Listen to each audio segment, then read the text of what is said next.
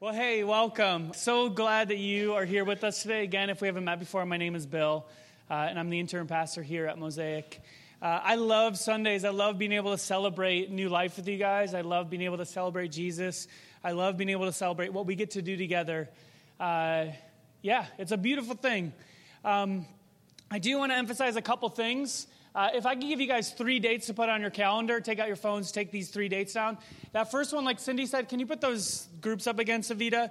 Um, seriously, let that be a priority for you guys. I know it's really easy. If you're in town, if you're going to be around Labor Day weekend, uh, it's, it is one of those rhythms we like to incorporate rest, but it's also for us, it's a time that we get to model. Church is not a time and a place in a building, church is us, it's people. Uh, and so sign up for one of our community gatherings that's happening all over the city that Sunday morning. Uh, we're going to do it starting at 10 a.m. We're going to have brunch so you can bring a breakfast item. Uh, but what we're going to do is we're going to put that picture up on our Facebook page. So you can go to our Facebook, and then there'll be an email, and you can just say, hey, I want to sign up for Karen Rexroad's gathering, or I want to sign up for Chris and Dina Holland. Um, if it's in a part of town that's convenient for you, uh, sign up. So that's going to be on our Facebook page, it's going to be on our Instagram um, and make that a priority. Uh, last time we did it, it was beautiful. It was an amazing experience. Um, then, what's really exciting is the Sunday after that, Sunday, September 10th, is going to be a really cool Sunday for us. It's basically going to, we're going to call it our Here and Now Sunday. There's a lot of transition that we've been through as a church.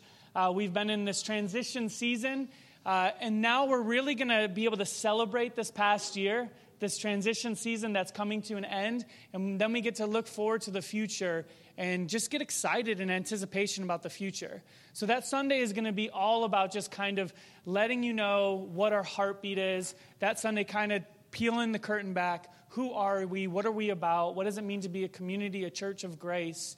Um, so if you know anyone that's like, man, I would love to get them connected here at Mosaic, Sunday, September 10th is going to be that day. It really is. That's going to be an exciting, exciting morning for us, just to really let you know who we are as a, as a church, as a community. And then that Friday, Friday, September 15th, what we're going to do is we're going to throw a party. Uh, and we're going to throw a party and we're going to celebrate together because one of those rhythms we like to incorporate is rest, but we also like to incorporate the rhythm of party. You read through, yes, woohoo! You read through the New Testament, and Jesus, he is constantly resting. He is constantly retreating. He's constantly going away, but then he's constantly at dinner parties with people. He's constantly engaging in conversation, and that's one of those reasons that we like to reclaim the word party. We like to party as a church. We like to gather. We like to eat. We like to celebrate. So, Friday, September 15th, we're going to do that. And then we're really going to flesh out some of that stuff we're talking about that Sunday. We're going to flesh out what it means to be a part of this community. It'll be a little bit more interactive. You guys can ask questions. We're going to lay out the plan a little bit uh, more detailed uh, and just really let you know how you can be a part of this church, this community. Um, so, those three dates, really important Labor Day weekend. Uh, September 3rd, September 10th, that Sunday, and then Friday, September 15th. Um, I think I got those dates right. I did them off the top of my head. I hope I did. But yeah, I'm excited you're here. We are in a series that we're uh, that we've done really all summer long. We've been looking at the parables of Jesus, more specifically the parables of grace that Jesus told.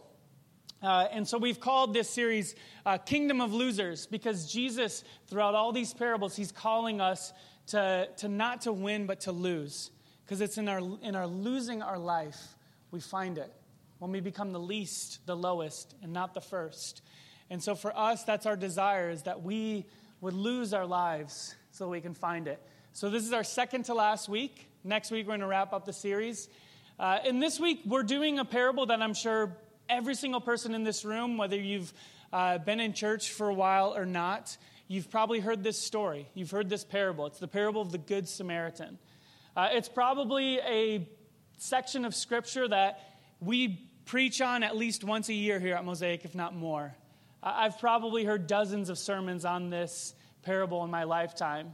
Uh, it's, it's really, really popular. And the reason why it's really, really popular is because it encapsulates so much of what it looks like to follow Jesus. Uh, it encapsulates so much. Uh, and if you've been around Mosaic at all, I'm sure you could probably even write down, I know exactly what Bill's going to say today. Right? I just know what he's going to say. And so today, it's really going to be that refreshing. Today's really going to be that reminder because even though I've read this story so many times, it still carries so much weight and so much power. Uh, and so I know Carissa read it, um, but I want to read it for us again. But before I do that, what I really want us to think about as I read through this a second time is, is I really, what this story reveals to us is uh, I, I, I, was watching a, an interview this week with George R. R. Martin. He's the guy who wrote the books that inspired the TV show Game of Thrones. And he said, because they asked him the question, why has this TV show become so popular? And he said something that I thought was really profound. He said, The reason why it's so popular is you don't know who is a hero and who is a villain. Because all of us have the capacity within us to be a villain, and all of us have the capacity within us to be a hero. And I feel like this story right here, it encapsulates that. That we find ourselves in the story. Because when I read this story, I think of specific moments in my life when I walked past that bleeding man on the side of the road. And I can think of those moments where I actually saw that person and I actually engaged and I actually stepped into it.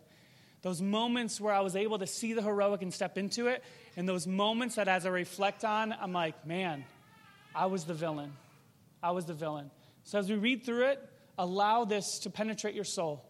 Allow yourself to personalize yourself within this story. This is what it says starting in uh, Luke 10, verse 25. One day, an expert in religious law stood up to test Jesus by asking him the question Teacher, what should I do to inherit eternal life? Jesus replied, What does the law of Moses say? How do you read it? The man answered, You must love the Lord your God with all your heart, with all your soul, with all your strength, and with all your mind. Uh, which he's quoting Deuteronomy, which we actually talked about in the baby dedication. And Love your neighbor as yourself, which is actually from the book of Leviticus.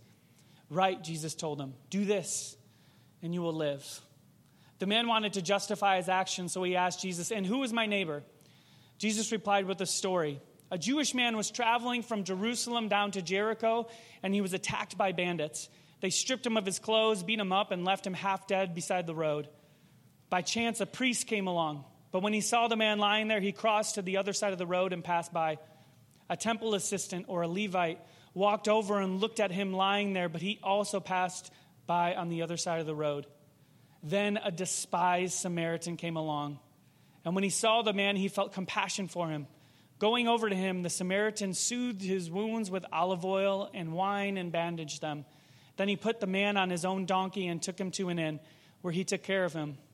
The next day he handed the innkeeper two silver coins, telling him, Take care of this man. If his bill runs higher than this, I will pay you next time I'm here. Now, which of these three would you say was a neighbor to the man who was attacked by bandits? The man replied, The one who showed him mercy. Then Jesus said, Yes, now go and do the same. So, really, the two questions that I want us to be able to reflect on today is two things. One is, Who is the Samaritan in your life? And two, who is that person that you're walking by? So, those are two questions I really want us to dive in today. Those are the two questions that I want us to be able to personally answer today. So, that first one who is the Samaritan in our life? Who is that Samaritan in your life? Because I don't know if you caught it, but this is from the NLT. It says a despised Samaritan. A despised Samaritan. Why does it say that? Right? It says that because the Jews despised Samaritans. Uh, but if you're kind of like me, I, I'm one of those people that I always ask why. Well, why? What happened? Like, why did they dislike Samaritans? Uh, and so I kind of did a little research, um, dug in a lot this week, and like anything, whenever there's a people group that is despised, a, a certain people group that one people group says they are bad and we are good, it's complicated, right? There's not just one simple answer like it's this.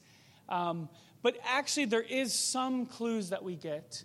Uh, and so, really, to kind of understand why the Jews disliked the Samaritans so much, you kind of have to go back to the very beginning. Uh, so you go back to the very beginning in the book of Genesis, and God calls this man Abraham, and he says, Hey, I'm going to make a nation out of your descendants. And Abraham's like, Cool, okay, let's do this. So then Abraham gives birth to Isaac. Isaac gives birth to Jacob. Jacob's name gets changed to Israel, and Israel has 12 sons who actually end up becoming the 12 tribes of Israel. So Israel and his 12 sons, they end up in Egypt because of a famine. Uh, and there, they're there for hundreds of years, and they end up in slavery in Egypt. And then God calls Moses to deliver the Israelite people who are living in Egypt. He brings them out of Egypt. They end up in the wilderness in the desert for 40 years before entering the promised land. And in the promised land, they conquer the promised land, or most of it. And then eventually they say, God, we want a king. And God says, No, I'm your king. And they said, No, but we're going to have a king anyways. So they get King Saul. And then after King Saul was King David, that same David from David and Goliath. And then after David uh, was David's son Solomon. And then when Solomon passed away, he gave the, obviously it goes down his line to his son. But then one of Solomon's top officials ended up rebelling, and it split the nation into two different kingdoms. Split it into a northern kingdom and a southern kingdom. And the southern kingdom had uh, the capital of Jerusalem. The northern kingdom did not have a capital because they were no longer in Jerusalem. So the northern kingdom needed a capital, and that capital became Samaria. Samaria, Samaritans, right? That northern kingdom ended up getting conquered by the Assyrians. Uh, I think the year was 722 BC.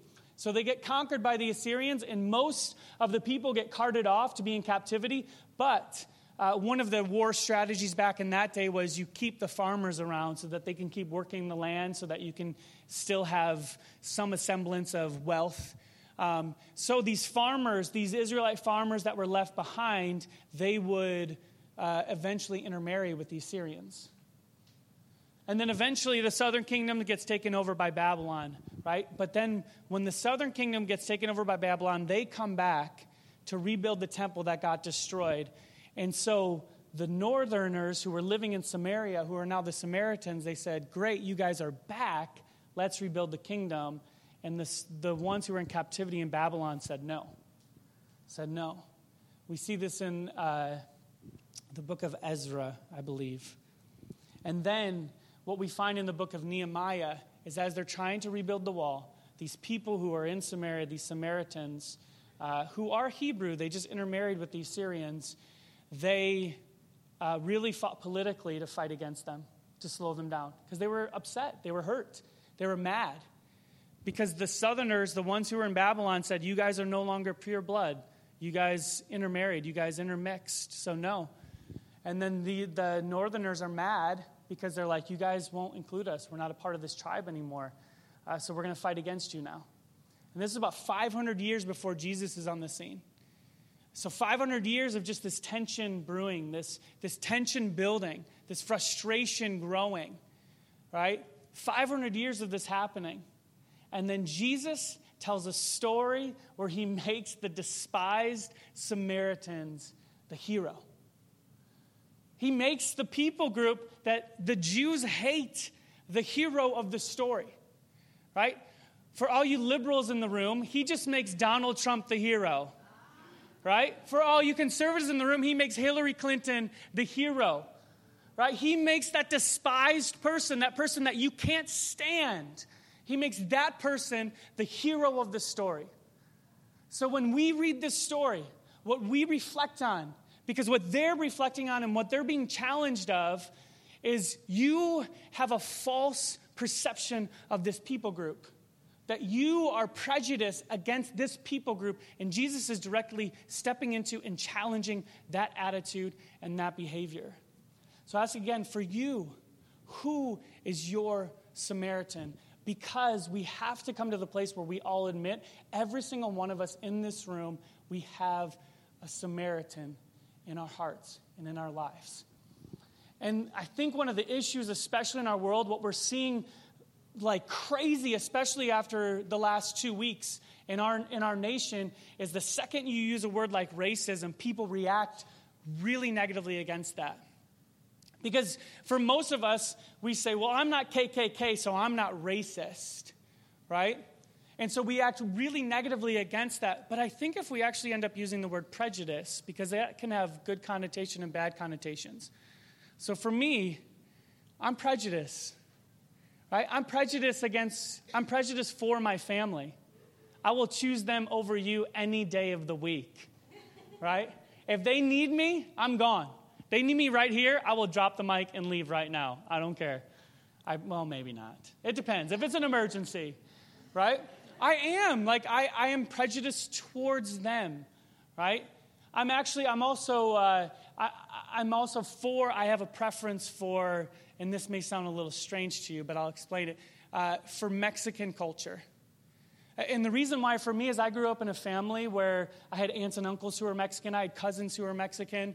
I'll never forget there was one Labor Day weekend where we all went camping as a big extended family together, and my aunt, uh, she introduced me to breakfast tacos. Any breakfast taco fans in the house? Oh my goodness. I remember I was a kid, I was probably nine years old, and I had this breakfast taco, and I was like, this is the greatest thing I've ever eaten in my entire life. right?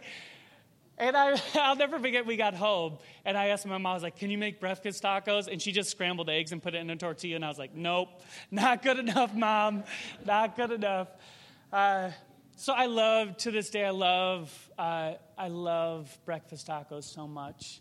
Uh, but even when me, me and Nicole, we were in the process of adoption, we were waiting to see if a mom was going to choose us. Uh, and I remember selfishly playing, praying, God, I would love for a Mexican boy or girl to become uh, integrated with our family. And then he gives us this beautiful boy, Manny. And I, I couldn't believe that God had actually given me that selfish prayer, that selfish desire. Um, these are things that I'm prejudiced towards, that I have a preference towards. Uh, but then when I do some honest self reflection in my life, uh, in my present uh, place that I'm at, uh, if I look at my friend group, it is very white. If I look at the people that I eat with, the people that I talk with, the people that I'm interacting with on a regular basis, it is. And so when I do some honest self reflection in my life, I have to be honest to the point where I tell myself, this is an area in my life that I need to get better at. And then, even as I was kind of thinking about this and writing down these words this week, I tried justifying it. I was like, well, I had diverse friend groups in high school. And when I lived in LA, because LA is a lot more diverse than Lincoln, Nebraska, like I had some Puerto Rican friends and some black friends. And then, but isn't it funny how we always we try to justify it? We're afraid to step into this tension. And I could even tell with the body language of you in the room, it is, it's hard for us to feel this way because it makes us uncomfortable. It causes us to squirm in our seats, and it's not. But we have to come to the place where we realize that prejudice is not black and white. Racism is not black and white. It's not I'm a racist or I'm not a racist. It's actually more of a spectrum. It's more of a spectrum. So, what we have to do is we have to do the hard work of seeing where we're at on the spectrum and work towards uh, moving away from that. Because when we look at our friend groups, when we look at uh, the preferences that we have for who we hire, or, we, or the way we feel when we're in a certain part of town, or the way that, the way that we feel inside when a person, certain person sits next to us on an airplane, right? We have to realize that we have Samaritans in our life. We have people that Jesus is directly challenging us right here and right now that this scripture is alive and it's breathing and it's moving in our hearts here and now today. Who is that Samaritan in your life? Uh, the second thing I really want us to step into is who is that person that you are walking by? Who is that person that you are, uh, that you know you need to start fighting for, but you're just not? Um, as I was doing my research this week for, for this message, I found out that Martin Luther King Jr.'s last sermon he ever gave uh, was on the parable of the Good Samaritan. Uh, and so I decided to take a peek and to listen to it. And it was beautiful, it was so profound. And so I ended up taking about a two minute chunk. Uh, and I think his words will be stronger than mine. Um, so I want us to listen to that for the next two minutes um, to see how this can speak to our hearts and into our souls of who is that person that we need to pay attention to? Who is that person that's potentially lying on the side of the road? Because think about this the way that technology is, is advancing, I think it's really hard for us because it's not just like we're walking down the road and we see someone who's hurting. It's like every time you open up Facebook, you see someone who's hurting. Like it's to the point now where it's like, I have so many people I could be helping, I don't know where to start. Um, but we can. So, who do we want to fight for? Who do we want to fight for love for? Uh, but I want to listen to Dr. King's words first. Can you hit that, Savita?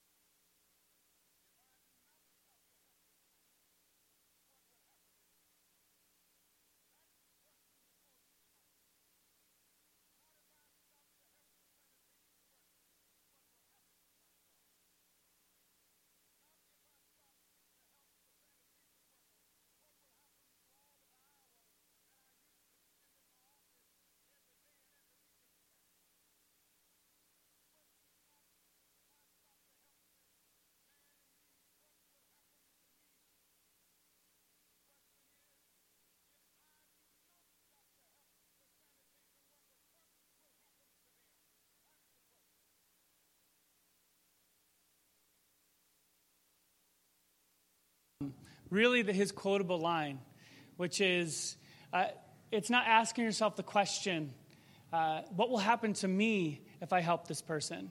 Because maybe he's faking it. Maybe he's going to rob me. Or maybe the robbers are just around the corner, so when I go to help them, they're going to rob me. So instead of asking yourself the question, what's going to happen to me if I help this person, you ask yourself the question, what is going to happen to them if I don't? What is going to happen to them if I don't? And that, I think, is really the profound question that is sitting right in front of us today. That is that place that we, as followers of Jesus, we are called to step into. Uh, that is how we, as followers of Jesus, fight for love. Uh, I'm entirely out of time, so I'm going to wrap this up. Um, yeah, like Cindy kind of mentioned in the announcements, uh, I, I have the honor of surrounding myself with people who fight for love, who fight for people. I've been gifted with some really amazing people in my life, and a big part of that is because of our relationship with the Bay, uh, who's a nonprofit skate park, but homeless outreach as well. And a lot of times they end up connecting us to needs in our city. And I was able and I had the opportunity to be able to help them out today with a family that I've really been connected to for, for years with them. Um, and what was really kind of beautiful about that experience for me was when I put any needs out there on Mosaic, we have a, we have a Facebook page called Mosaic Core where we kind of put needs out there. So if you're not on that page and you want to be, uh, just search Mosaic Core or someone at the connection table can get you hooked up into that. But I just, we put needs out there and people are always stepping into it because there's so many of you within this church, within this community that are willing to step into a need so quickly and right away. And I love that about our church because that is the power of the church.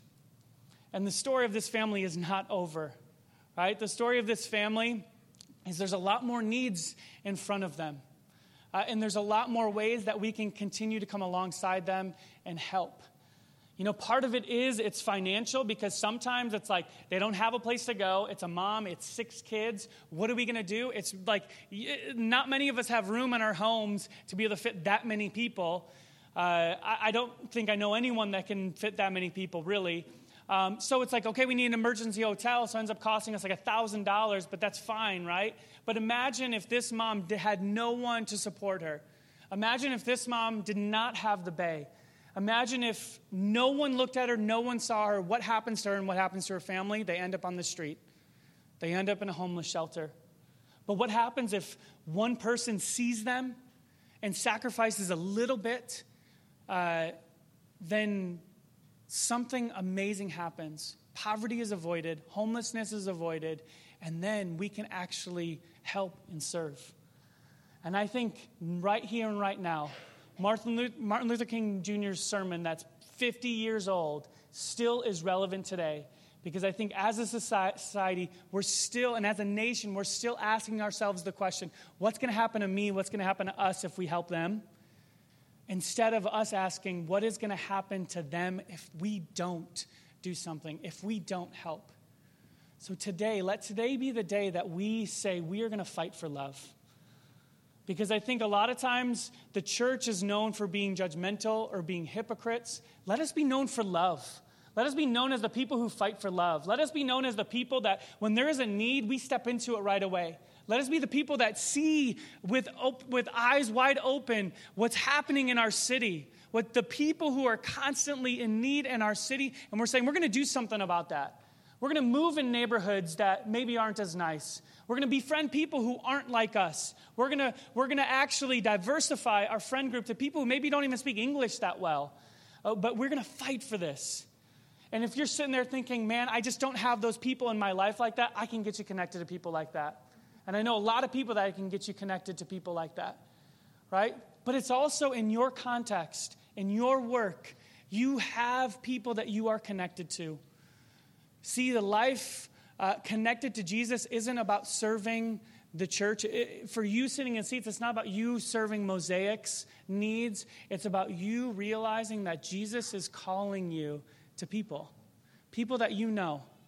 And maybe they're not struggling financially, maybe they're not struggling emotionally, maybe they're not struggling physically, but maybe there's people that you're connected to at work, connected in your family, that really need your love right now, that need you to fight for them and to fight for love. Let that be our mantra. Let that be what we are known for as followers of Jesus. Let's pray today. Jesus, help us to fight. Help us to not be passive because your love is not passive.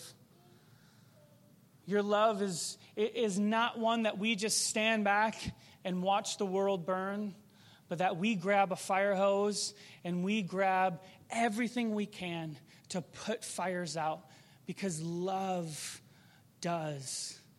Love acts, love works. And let us, as we read the parable of the Good Samaritan, realize there is a people group or there is people groups that we in our heart, if we're honest, we judge or we have preconceived ideas about who they are or what their culture is. There's things that we immediately don't like about people, and so God, I pray that you will you will convict us today. Open our minds to those Samaritans that are in each one of our lives. That we will learn to love diversity.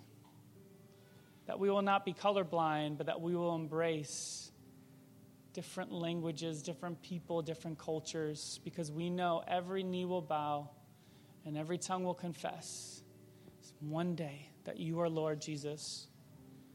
And your prayer was that your church would be one. That no matter where we were, what culture, what background, what context we come from, but we will be one. So, Jesus, I pray that we can practice that. And right here and right now, God, I pray that you will move in our hearts and you will begin to reveal people in our life that are dying on the side of the road. And that we will reach out to them today. We will connect with them today.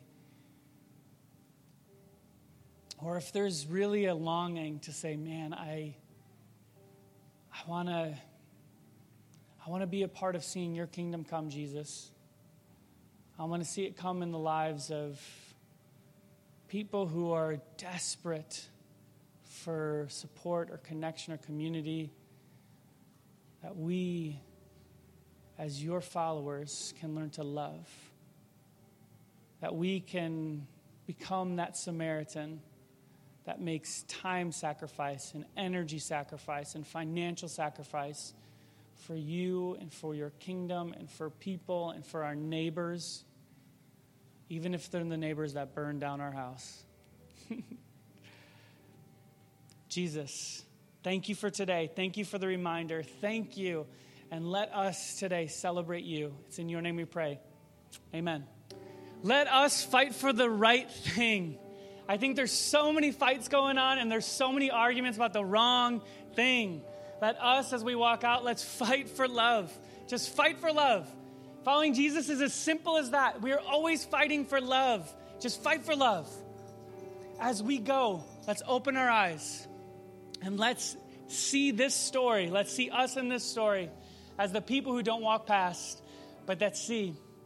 Uh, and we act and we do. And let's do it together because you're not alone. You may feel helpless, you may feel like it's too much, but you got a couple hundred people all around here that are like, yeah, let's do this. Let's do this together. Mosaic, let us as a church go uh, and enter and see a glimpse of heaven. God's kingdom come, God's will be done in this earth, right here and right now, as it is in heaven. All right, Mosaic, love you. Have a great week.